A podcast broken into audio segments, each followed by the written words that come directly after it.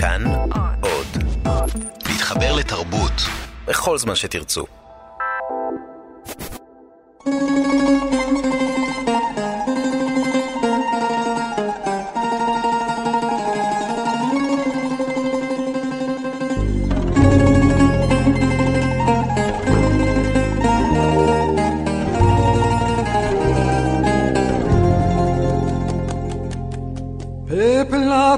Κόκκινα μαλλιά.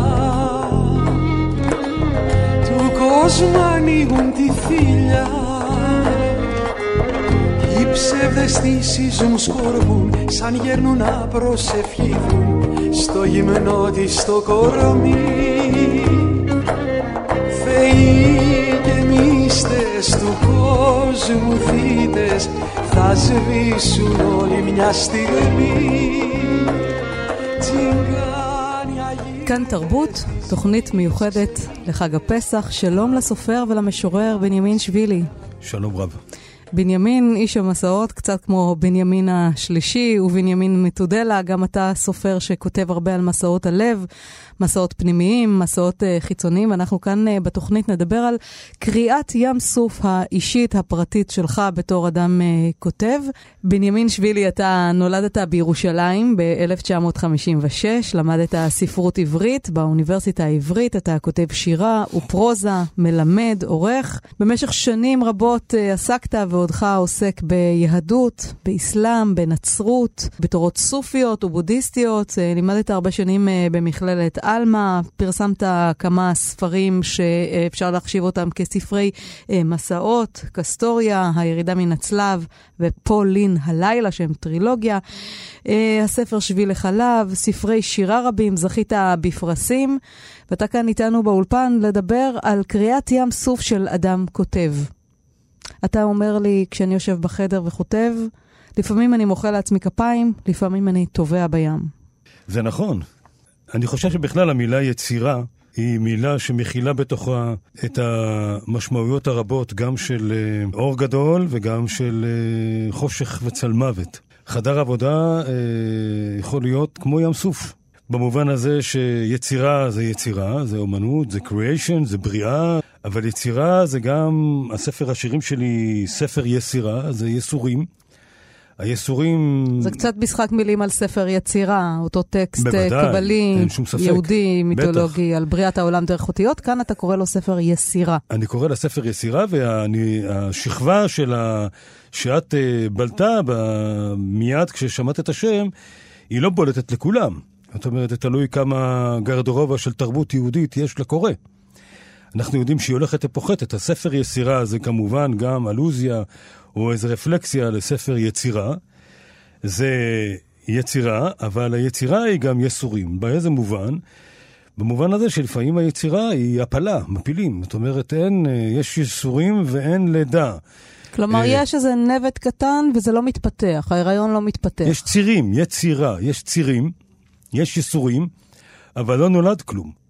או שנולד משהו, אבל אתה מרגיש שהוא פגום לגמרי, שהוא ריק, שאין לו משמעות, שהוא סתמי. ואז מה עושים עם זה? אה, קוברים? סובלים, נמצאים בתוך המצב הזה של קריעת ים סוף. אה, מנסים להיחלץ מהמצרים, שזה מצרים, כן? פרעה, הפרע. מנסים להיחלץ מהמצב הזה של הסתמיות הזאת, של העבדות הזאת, ו... או שמצליחים או שלא מצליחים. ההצלחה היא בעצם קריעת ים סוף.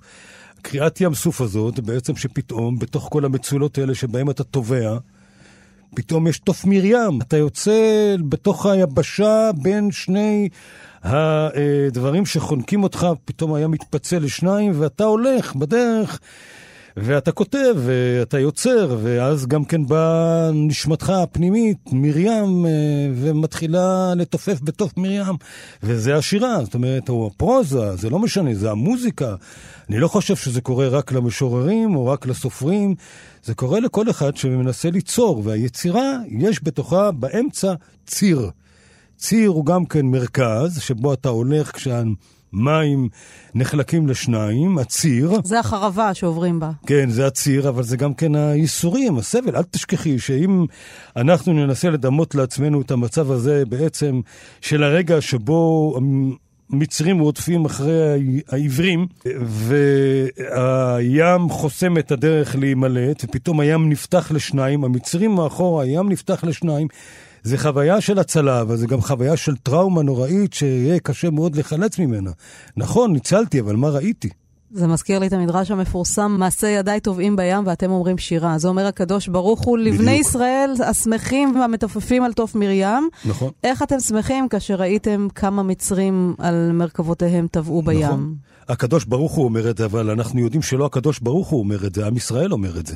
זה מין דיאלוג פנימי טקסט, כזה. זה טקסט, תראו בוודאי. מה הלך פה לאיבוד. כן, זה לא טקסט שהקדוש ברוך הוא אמר אותו לפי דעתי.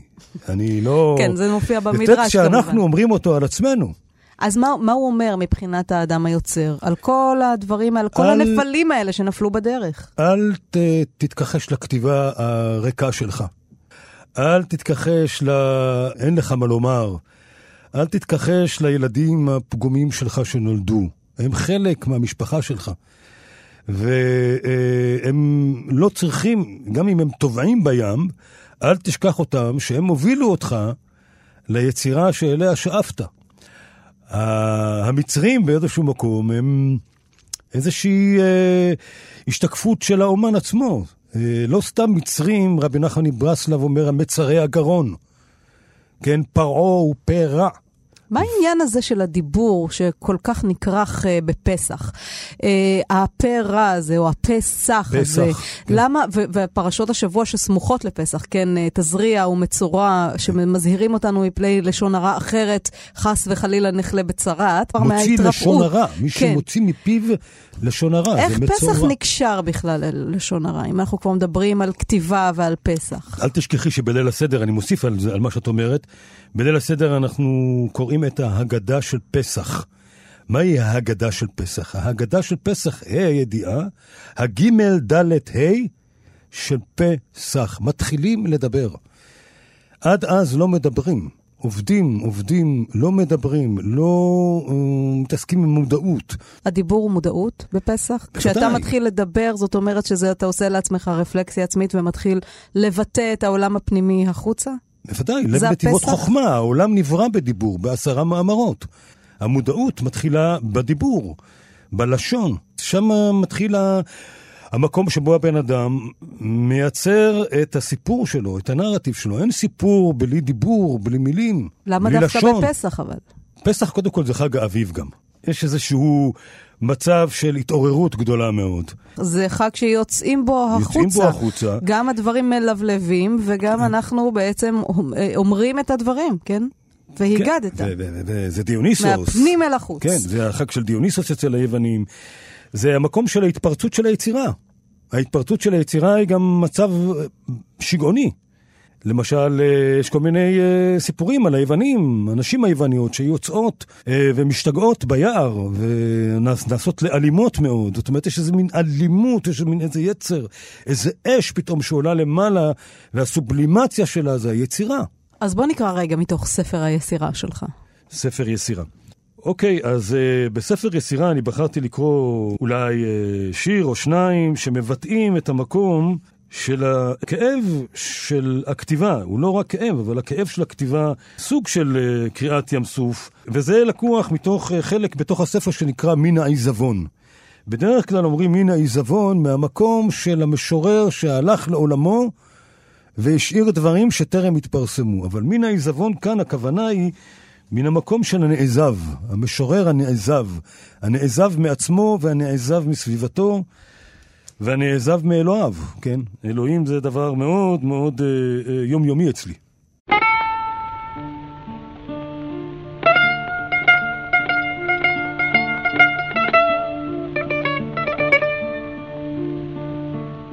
לפעמים רוצים למות מרוב תלישות. עלה נידף ברוח טוב מן הנוסע שעוד לא מצא.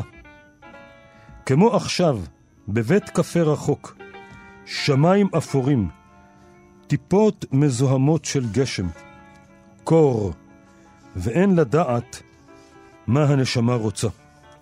כבולה בתוך הגוף, היא משוטטת ברחובות ריקים.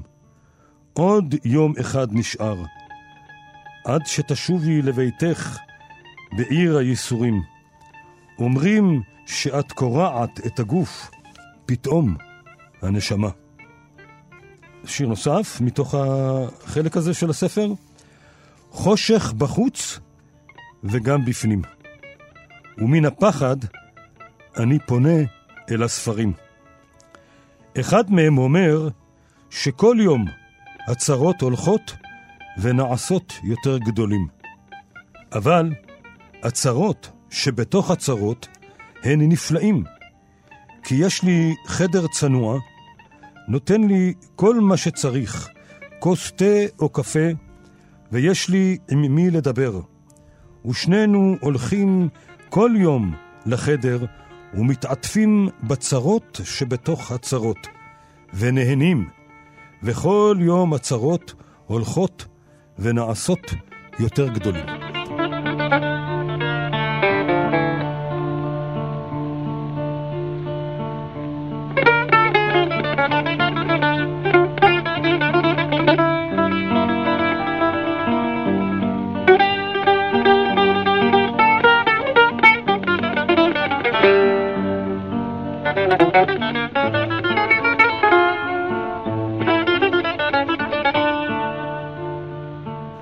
בנימין שבילי, אתה כאמור נולדת בירושלים, היום אתה גר עם משפחתך בצור הדסה, אבל אתה אה, גדלת בצורה לא שגרתית.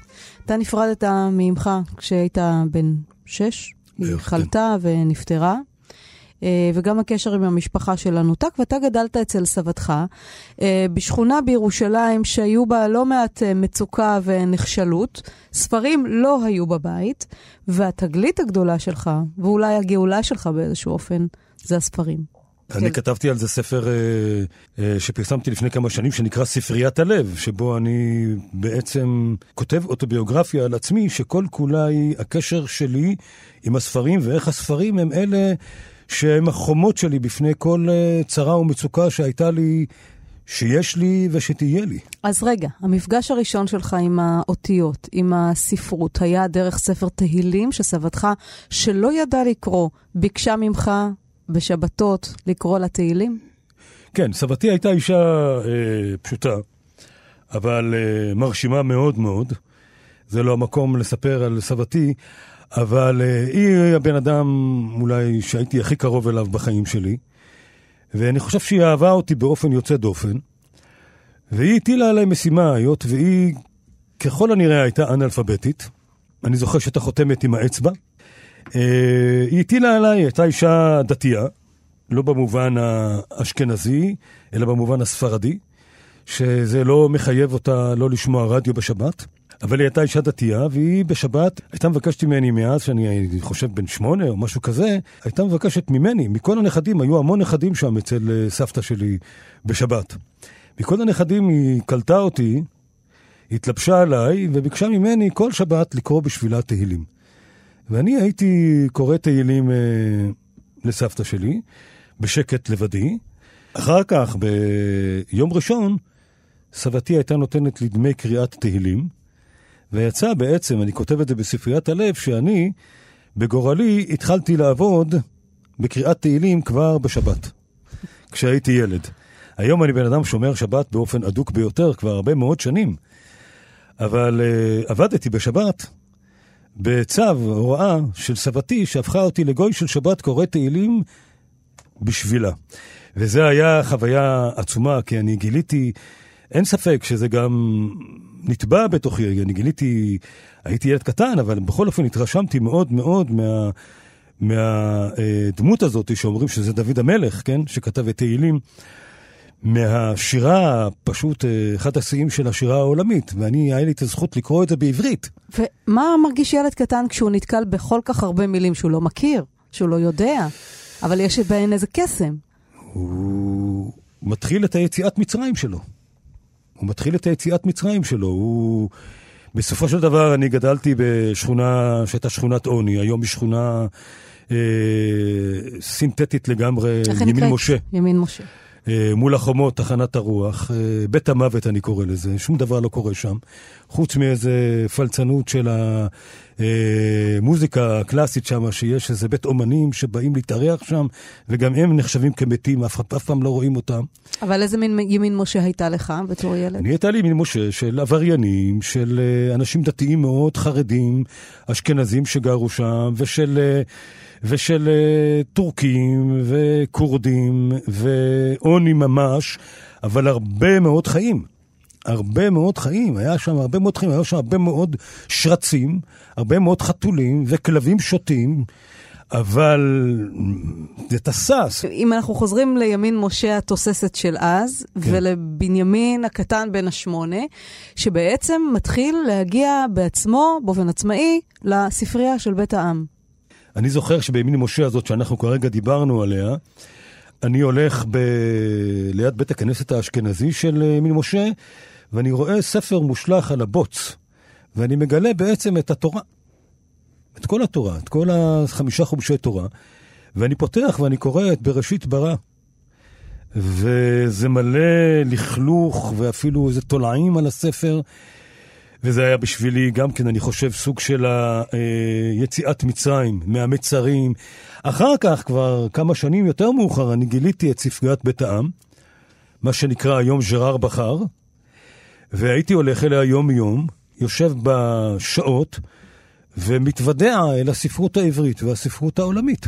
וככה בעצם בניתי לעצמי מגרש משחקים פרטי, שהפך את החיים שלי לרגישים, לעצובים, אבל גם לחזקים מאוד, והמון התבודדות. אני תמיד uh, הייתי חבר טוב של הרבה מאוד ילדים, אבל אהבתי גם להתבודד. וזה, המקום הזה, בעצם ספריית בית העם, היה, אפשר להגיד, החונך הרציני הראשון שלי. ושם גם פגשת את החברים הראשונים, תום סויר, הקלברי כן, פין. כן. את תום סויר פגשתי, אני חושב שכן, כן, אני חושב שאת הספרים הראשונים שלקחתי מספריית בית העם אה, כשהייתי ממש ילד, זה היה מרק טוויין, תום סויר, אקלברי פין, וקראתי את זה.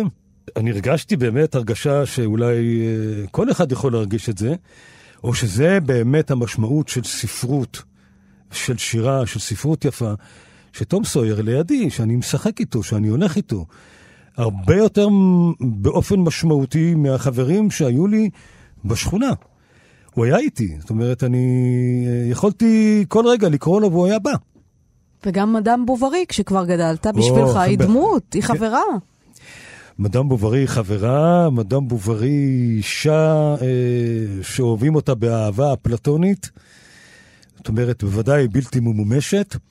היא סוג של איזו אישה הרסנית, קרה, אבל יחד עם זה עם תשוקה גדולה מאוד, שהיא אה, הופכת להיות איזו השתקפות נשית של עצמי, או איזושהי אה, התאהבות בדמות של אישה אה, אה, שקצת אולי באיזשהו אופן מזכירה לי את אמי. בוא נקרא קטע מתוך ספריית הלב. הייתי בן שמונה, אולי תשע, וכיוון שעוד לא ידעתי שיש יהודים המעדיפים את הנשמה על הגוף, תיארתי לעצמי שהשליכו אותו, מפני שחסרה לו כריכה. ניסיתי לדפדף בו, אך זה היה קשה, כי הדפים הרטובים נדבקו אחד לשני כמו אחים בעת צרה. על העמוד הראשון והחלק ראיתי כתמי רטיבות שדמו למפה מסתורית המתארת את העולם שחבוי בתוך הספר. הכתמים הזכירו לי את הצורות בתוך ספלי הקפה בוץ שאימי אהבה להביט בהן ולנחש באמצעותן את אשר צופן לה גורלה. הפכתי דף וראיתי באמצע העמוד השמאלי באותיות גדולות בראשית. עברתי דף וקראתי, בראשית ברא אלוהים את השמיים ואת הארץ, והארץ הייתה. את כתב רש"י שמימין לא ידעתי לקרוא, ואת הארמית של תרגום אונקלוס משמאל לא הבנתי. הצמדתי את נחיריי לספר והרחתי אותו. היה לו ריח של אדמה רטובה, טריה, אך גם רקובה. אחר כך החזרתי את הספר למקום אליו הוא הושלך, לעפר, לאדמה הרטובה, לבוץ. אז אלה זיכרונות מהספרים הראשונים שלך, שזה בעצם ספר תהילים וספר התורה שבבית הכנסת, ואחר כך הידידים החדשים, כן, תום סויר והספרים האחרים שקראת בגיל שמונה, תשע ואילך, ואם אנחנו הולכים בדרך הזאת, בקריאת ים סוף הזאת של הספרות כגאולה, אתה מגיע גם לאוניברסיטה וגם שם לומד ספרות. כן, אני מגיע, היה לי ברור שעוד לפני שהתגייסתי לצבא, שכשאני מסיים את השירות הצבאי, אני הולך ללמוד ספרות. זה היה אה, הייעוד שלי. אף אחד לא התייחס לזה כדבר נורמלי, חשבו שאני השתגעתי במשפחה שלי, באזור שלי, ללכת ללמוד ספרות זה, זה טמטום. אבל בכל אופן, אני הלכתי ולמדתי ספרות באוניברסיטה העברית, ואני חייב לומר שבשנה הראשונה הייתי בתוך מעמד הר סיני. היו לי מורים נפלאים. את שירת ימי הביניים לימד אותי עזרא פליישר, וגם כן דן פגיס. דן מירון לימד אותי אורי צבי גרינברג וברנר. גרשון שקד לימד אותי אה, עגנון. היו עוד מורים נפלאים. דוד ויינפלד לימד אותי פרוזודיה. זאת אומרת, זה ענקים, שפשוט פתאום אני בא ל... וה... והאוניברסיטה הייתה בגבעת רם, לא הייתה בהר הצופים. אני פשוט אה, נולדתי. נולדתי כמה, כמה פעמים בחיים שלי. כן? נולדתי כשסבתא שלי אמרה לי לקרוא תהילים בשבת, נולדתי כשראיתי את ספר התורה המושלך על הרצפה. נולדתי הרבה פעמים, וכל פעם שנולדתי, לפי הרגשתי, נולדתי לא מהטבע, נולדתי מהספר. ואז אני זוכר הרצאות ששמעתי, והלכתי, ישר הייתי הולך לספרייה שבגבעת רם, לקחת את הספרים ולקרוא אותם.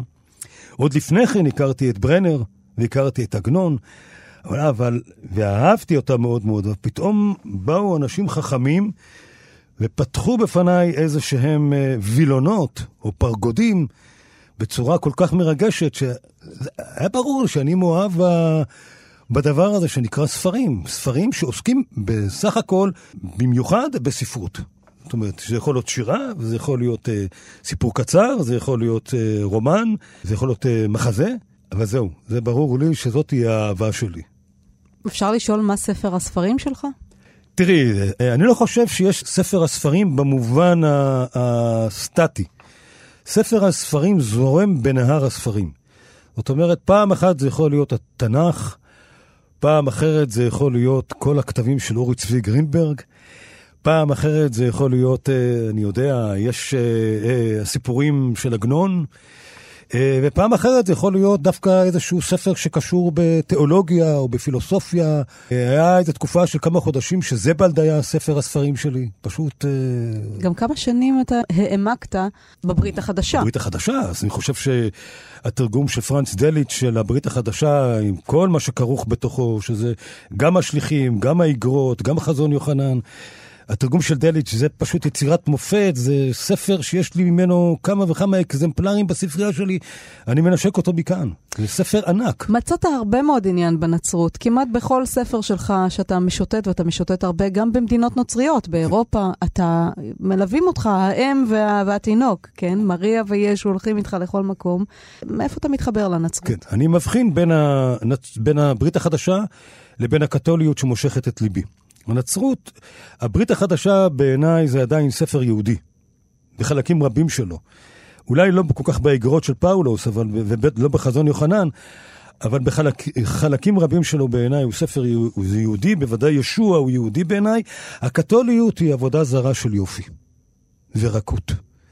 הציורים, הפסלים, כל הדברים האלה מזכירים לי נשיות. מזכירים לי נשיות שחסרה הייתה לי בילדות, הנשיות, האימא. כשאני רואה את הבמבינו בידיים של האימא, אני לא חושב על הכנסייה ועל ה... זה ממש לא מעניין אותי. אתה רוצה להיות במקומו. אני משחזר את הילדות שלי, אני משחזר את הכמיהה שלי לאימא שלי. אני חושב שהזכות של כל אדם, אפילו מבוגר מאוד, לראות את הבמבינו בידיים של האימא ולהיות הוא בעצמו הבמבינו בידיים של האימא, זה לא דבר חולני. זה הדבר הכי בריא, זה הדבר הכי נפלא שיכול להיות. אם היהודים אומרים בשנה הבאה, בסוף ההגדה של פסח, בשנה הבאה בירושלים, אז אולי איזה שהם אנשים קתולים אומרים, בשנה הבאה בידיים של אימא. זאת הכמיהה שלהם. במובן מסוים, כן. אבל לא האימא שהיא הכנסייה וכל הדברים האלה, האימא, האימא.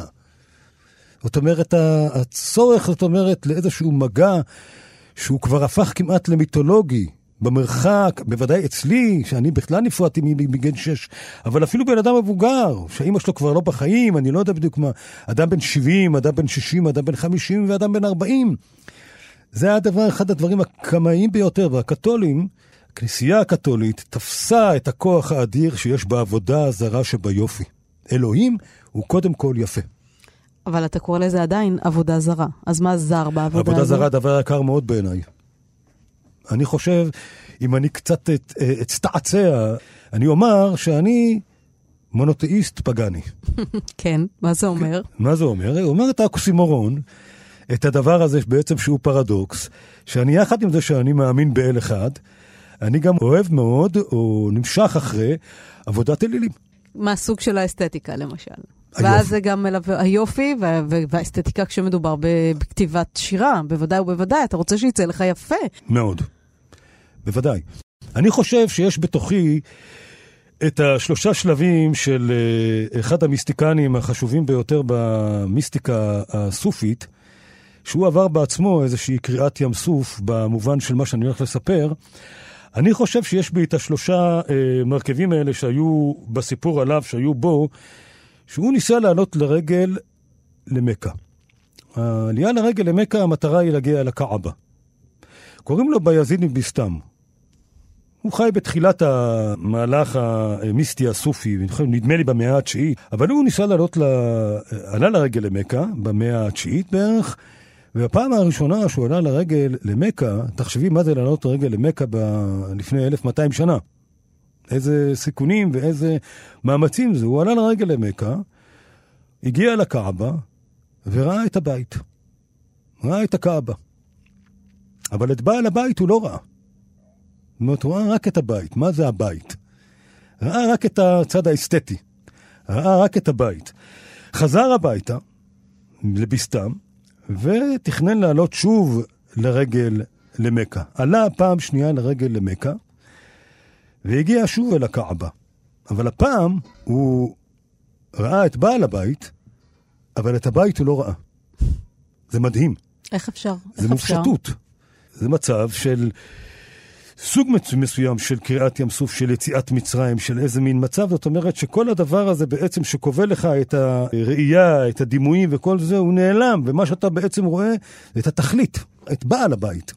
אולי את האנרגיה שיצרה את הבית. את הנשמה של האלוהים, הדבר. אני לא כן. לא יודע. אבל זה אומר שהבן אדם הזה שראה בפעם הראשונה רק את הבית, בפעם השנייה הוא רואה רק את בעל הבית ולא רואה את הבית. אבל מה, העלייה לרגל השלישית היא ממש אה, מיוחדת בבינה פשע. בפעם השלישית שהוא עולה לרגל למכה, הוא מגיע אל הקאבה והוא לא רואה את הבית, והוא לא רואה את בעל הבית. הכל בפנים.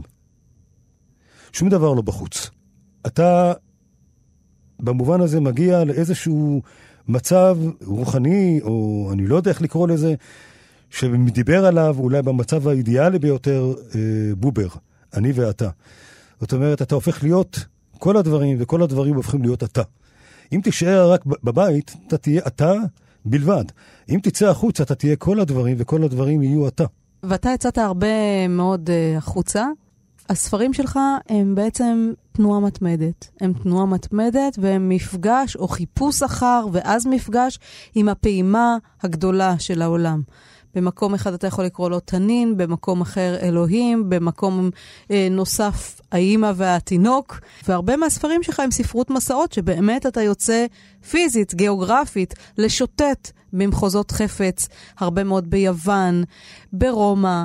עומד, צופה, משתאה, מתאר את מה שאתה רואה, מתאר מפגשים אקראיים. יש בי שני אלמנטים, אה, יהודי ויווני.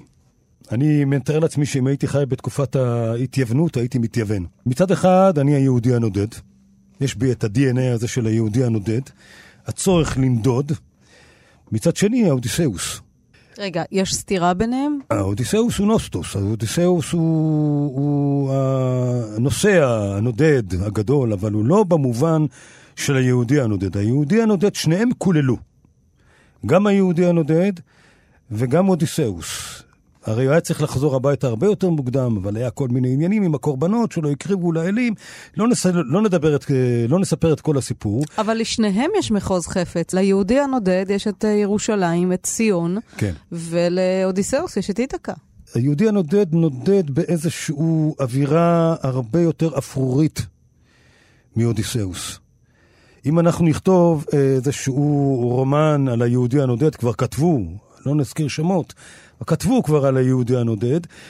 Uh, הנדודים שלו הם, הם אפרוריים יותר, הם טרגיים יותר, הם לא הירואיים, הם לא ים תיכוניים. זאת אומרת, והיה יעקב למישור מול אודיסאוס הגיבור.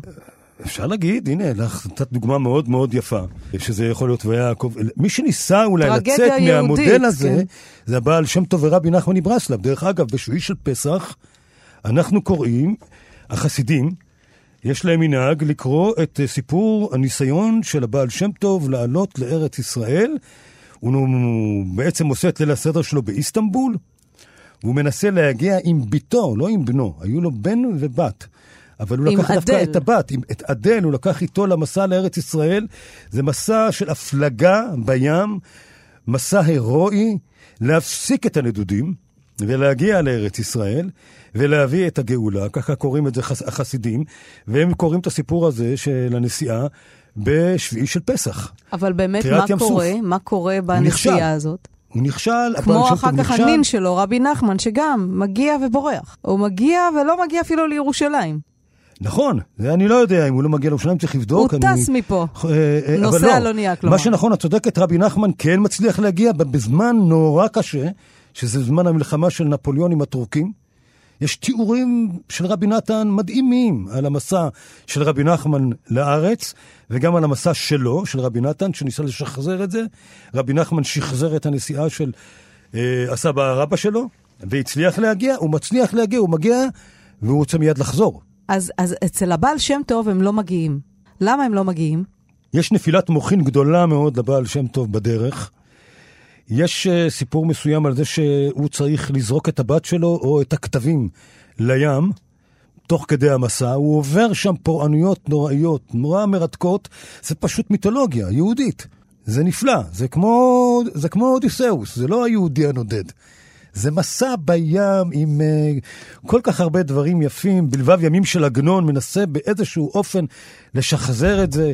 מתחיל כבר, זאת אומרת, איזשהו משהו שמסיים את היהודי הנודד במובן הזה שהיהודי הנודד באופן הקולקטיבי חוזר לארץ. אבל היהודי הנודד באיזשהו מקום ב-DNA שלו נשאר היהודי הנודד. אני קיבלתי תשעה קבין של יהודי נודד במובן הזה, אבל אני גם, אימא שלי נולדה ביוון, היא נולדה ב... במקום שנקרא מונסטיר, היום זה במקדוניה, אבל זה בסופו של דבר מקום יווני. ואני חושב. שלקחתי במסעות שלי גם כן איזושהי אווירה של אודיסאוס. אני לא יודע מה קרה לאודיסאוס כשהוא הגיע לאיתקה. יש כל מיני סיפורים, יש סיפורים שהבן שלו רצח אותו. יש כל מיני סיפורים על, ה... על אודיסאוס, מה קורה אחרי שהוא חזר לפנלופה. פנלופה, מה עשה בו? יש כל מיני סיפורים, ממש מאוד מאוד מעניינים, אבל מה קורה לאיש הזה כשהוא מגיע הביתה והוא הופך לבעל הבית? האם הוא מחזיק מעמד? האם הוא עושה הסכם עם, ה... עם פנלופה ועם הילדים שלו, שכל שנה הוא עוזב לאיזה חודש או חודשיים למסעות? משהו קצת כמו בנימין שבילי שעושה בבית בירושלים?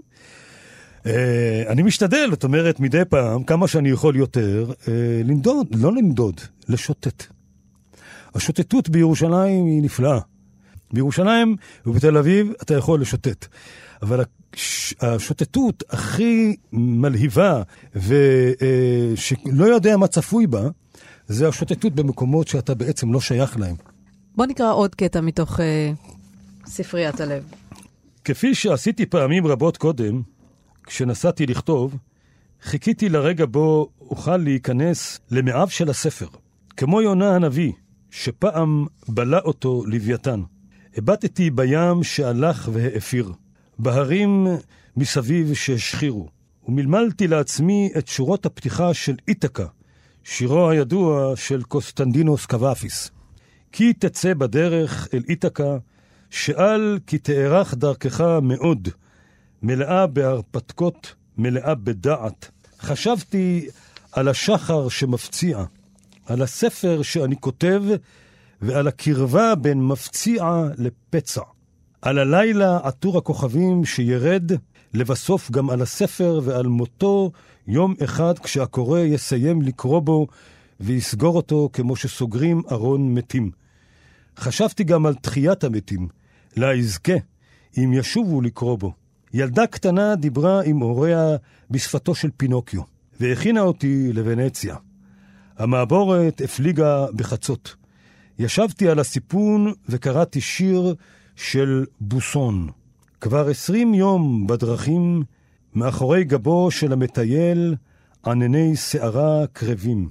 מחבר הספר על חייו של בוסון כתב שעשרים ימי מסע בתקופתו של המשורר הינם מרחק של מעט יותר משלוש מאות מייל, ושהמטייל אינו יכול לעצור ולנוח, כיוון שענני הסערה הקרבים מאחורי גבו מסמלים צרות גדולות שהשאיר מאחור. היה זה שיר שעימו היה לי קל יותר להתחיל ולספר קטעים מספריית הלב.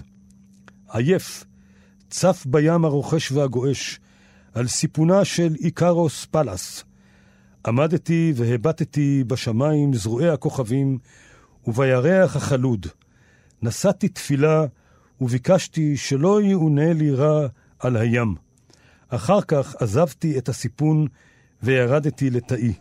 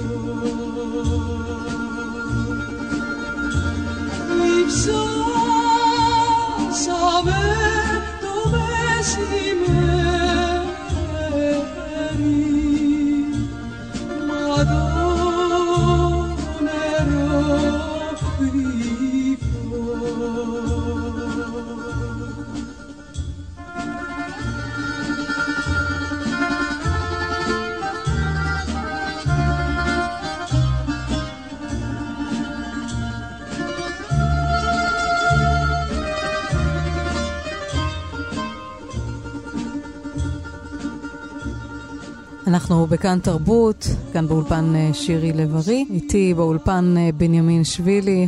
אנחנו מדברים על אה, קריאת ים סוף פרטית, על הציר הזה, כשהים נפתח לשניים, היציאה לתוך התלאות, הסכנות והניסיון להגיע אל הדבר עצמו, גם שלך כיוצר וגם של כאלה שעשו זאת לפניך, אם זה אודיסאוס או היהודי הנודד, או אה, העולים למכה לצורך העניין, וגם, כמו שהזכרנו קודם, את הבעל שם טוב ואחר כך הנין שלו, הרבי נחמן מברסלב, שניסו להגיע לארץ ישראל. למה מספרים עליהם דווקא בשביעי של פסח, על הבעל שם טוב, החסידים, אה, מתמקדים בסיפור הזה של ניסיון העלייה שלו לישראל ביחד עם בתו אדל, בעוד שהניסיון עצמו לא היה מוצלח. זאת אומרת, התוצאה היא סוג של כישלון. עדיין הופכים את זה למיתולוגיה אה, בחסידות בכל שביעי של פסח. איך אתה מסביר את זה? קודם כל, טוב מאוד שעם ישראל קורא בשביעי של פסח סיפור שלא הצליח.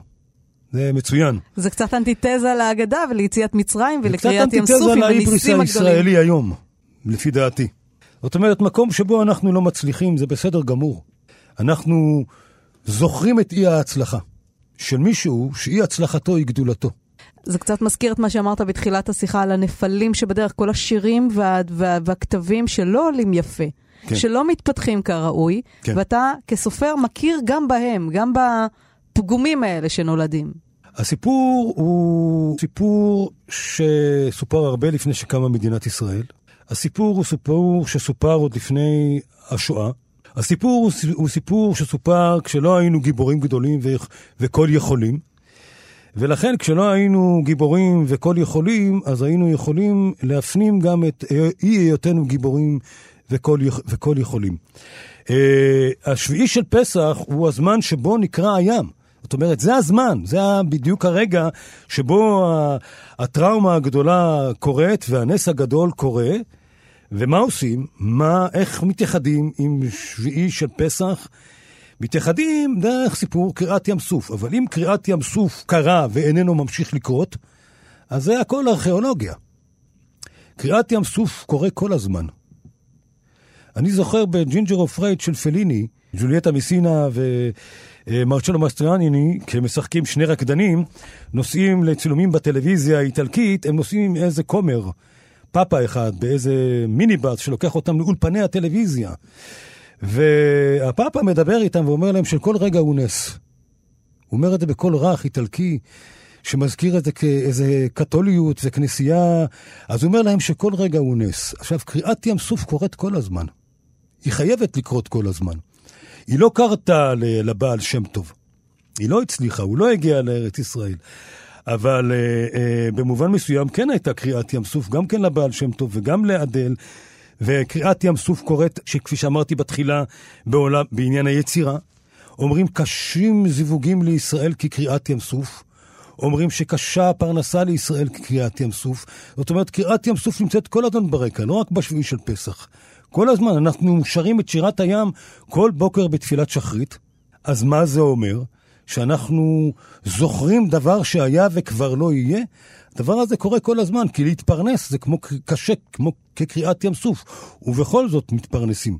למצוא זיווג קשה כקריאת ים סוף, ובכל זאת את רואה אנשים מזדווגים ונישאים ומתגרשים כל הזמן. אז זאת אומרת, הנס הזה קורה כל הזמן. אני בכלל לא נמשך לנס הפורנוגרפי, שפתאום יש שני גלים ענקיים של איזה 20 מטר ויבשה ובה עוברים בני האדם. הוא פחות מושך אותי, מושך אותי יותר הסיפור הקטן של קריאת ים סוף. שבן אדם מנסה לצאת מהרגלים נורא רעים שלו. הוא רוצה לצאת מהם. הוא מתאמץ כל יום לצאת מהם, וכל יום הוא נכשל מלצאת מהם. אבל הוא ממשיך, הוא ממשיך, ויכול להיות שבאיזשהו שלב הוא כן מצליח לצאת מהם. אז קשים למשל, קשה היציאה מן האוטומטיות ומהרגלים כקריאת ים סוף. כל הזמן יש את קריאת ים סוף הזאת. זאת אומרת, המצב הזה של הקריאה, קריאת ים סוף. שלא לדבר על קריאת ים סוף באלף. איך קוראים את ים סוף באלף? בשביעי של פסח. כן. אנחנו קוראים כל יום בתפילת שחרית. בתפילת שחרית. קריאת ים סוף, כן. שירת הים. בוא נקרא שוב מתוך uh, ספר יסירה שלך, ששירים שנולדים בייסורים. אני אקרא עוד שיר אחד, השיר הזה דווקא מתרחש באתונה. אתונה היא הירושלים השנייה שלי, אני מאוד uh, מרגיש בה, uh, קודם כל יש שם את הים גם, אבל אני מרגיש בה, זאת אומרת שהנשמה שלי שייכת גם למקום הזה. השיר הזה הוא בעצם שיר שמתאר רגע שבו אני נמצא עם אשתי באתונה, בבית המלון, היא הלכה לישון, ואני יושב וקורא ספר שבדיוק קניתי בחנות ספרים באתונה. העננים מכסים את אתונה כמו שהעתיד מכסה את הגורל. את ישנה, על פנייך אושר הנסיעה וסבל השיבה. מטפטף. קולות הכביש אל תוך חדרנו נכנסים. זה החדר אליו שבנו אחרי שקנינו קצת ספרים. אושר על פנייך, אושר הקנייה, וסבל על פנייך, סבל שילומים. אני יושב על הכורסה ומלטף את שערך. קורא בקזנצקיס, שכתב ספר לא קרא בשם עברי. תודה רבה. למי אגיד אני תודה? לייסורים, לדאגה, לשכחה? את ישנה ואני מתפלל תפילה לאי הצלחה, כדי שלא אהיה מלך שמיתתו ממיתתו גדולה.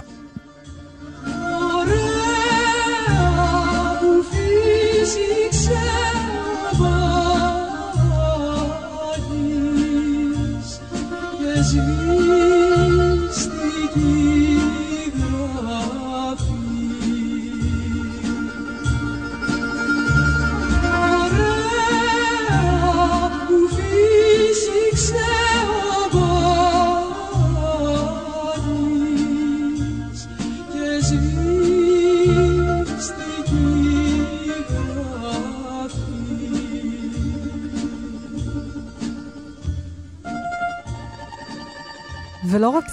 ספרות ושירה עבריים אתה קורא, הבאת לאולפן שלנו גם שירים של מתייסרים אחרים, כמו רילקה ולורקה והלדרלין.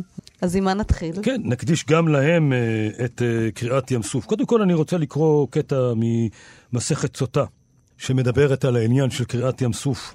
קטע מאוד מאוד יפה, שמתאר את הרגע האיום ונורא. היה רבי מאיר אומר, כשעמדו ישראל על הים, היו שבטים מנצחים זה עם זה. זה אומר, אני יורד תחילה לים, וזה אומר, אני יורד תחילה לים. מתוך שהיו עומדים וצווחים, קפץ שבטו של בנימין, וירד לים תחילה. אמר לו רבי יהודה, לא כך היה מעשה, אלא זה אומר, אין אני יורד תחילה לים, וזה אומר, אין אני יורד תחילה לים. מתוך שהיו עומדין ונוטלין עצה אלו באלו, קפץ נחשון בן עמינדב וירד לים תחילה. לדעתי, הקטע הזה לאו דווקא מתאר איזו חוויה יהודית, הוא מתאר חוויה אוניברסלית. ולאו דווקא חוויה אוניברסלית כללית, אלא הוא יכול גם לתאר את החוויה האוניברסלית של כל יוצר ויוצר. העניין של הקפיצה לים, בעניין של uh, קריעת ים סוף. אני רוצה להתחיל עם המשורר הגדול, הגרמני, הלדרלין, שמבקש לוותר על חייו לגמרי בשביל שיר אחד שהוא יכתוב. זה שמעון זנדבנק תרגם בצורה שיש להודות לו. במבחר שירים של אלדרלין שהוא תרגם, יש שיר הראשון שפותח את הספר, זה אל אלות הגורל.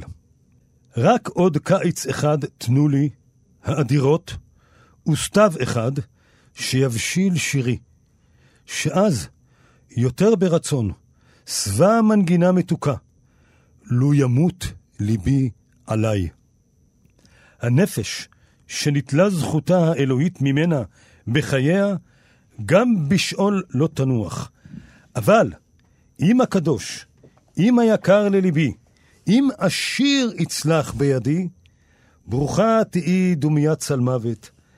אני אהיה שלב גם אם נבלי לא ילווני מטה.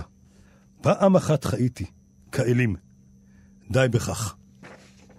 זה הלדרלין שרוצה שיר אחד טוב, מוכן לוותר גם על החיים. ככה לפחות הוא אומר. כן. ואנחנו יודעים שהלדרלין באמת אה, חי חיים אה, לא קלים, הוא בסופו של דבר השתגע, ורוב השירים שהוא כתב, אי אפשר בכלל להבין אותם.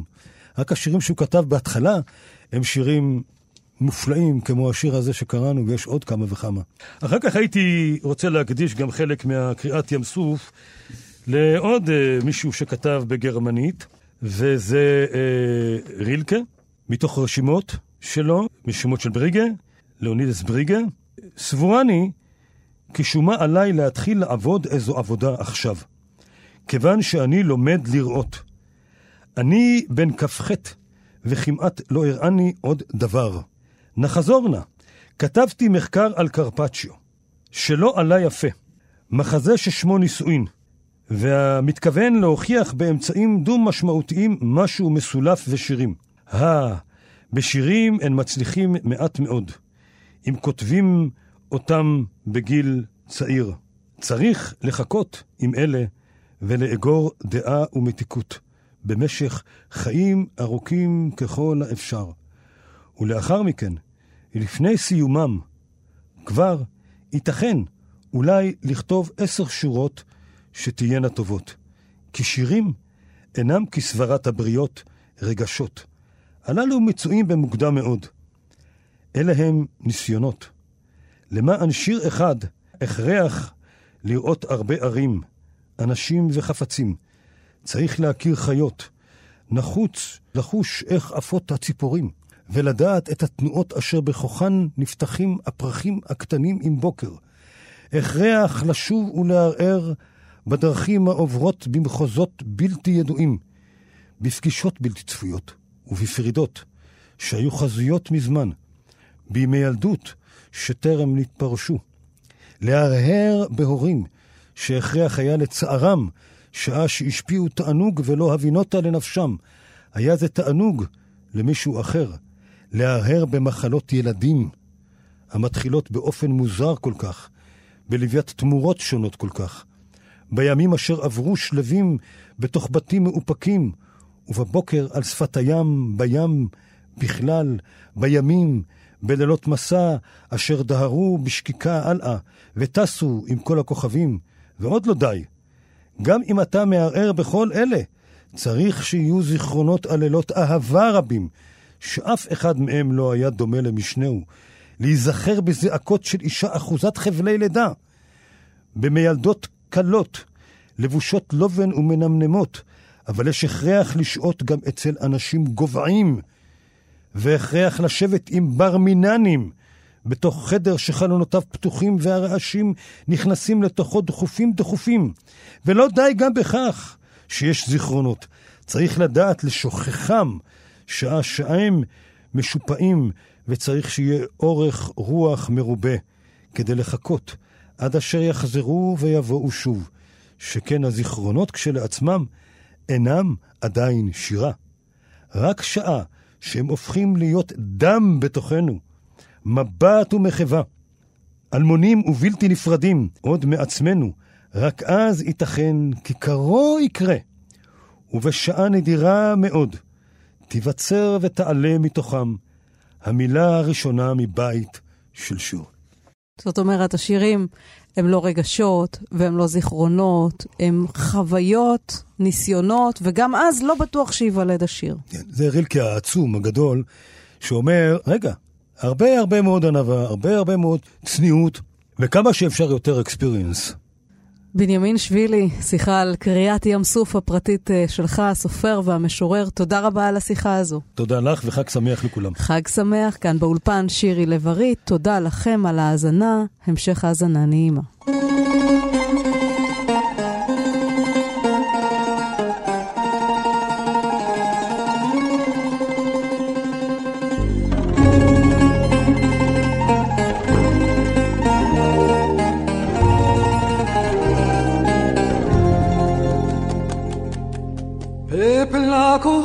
Κόκκινα μαλλιά.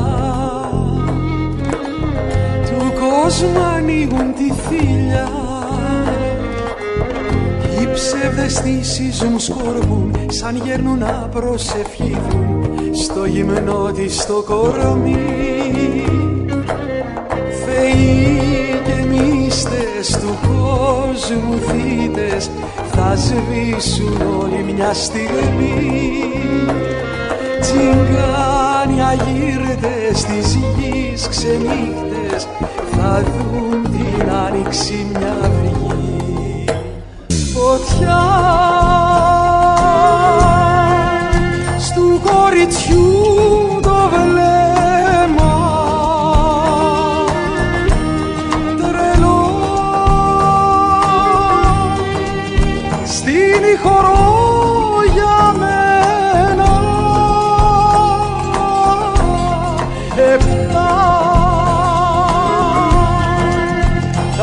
μυστικά της φεύγα καρδιά τις αντοχές σου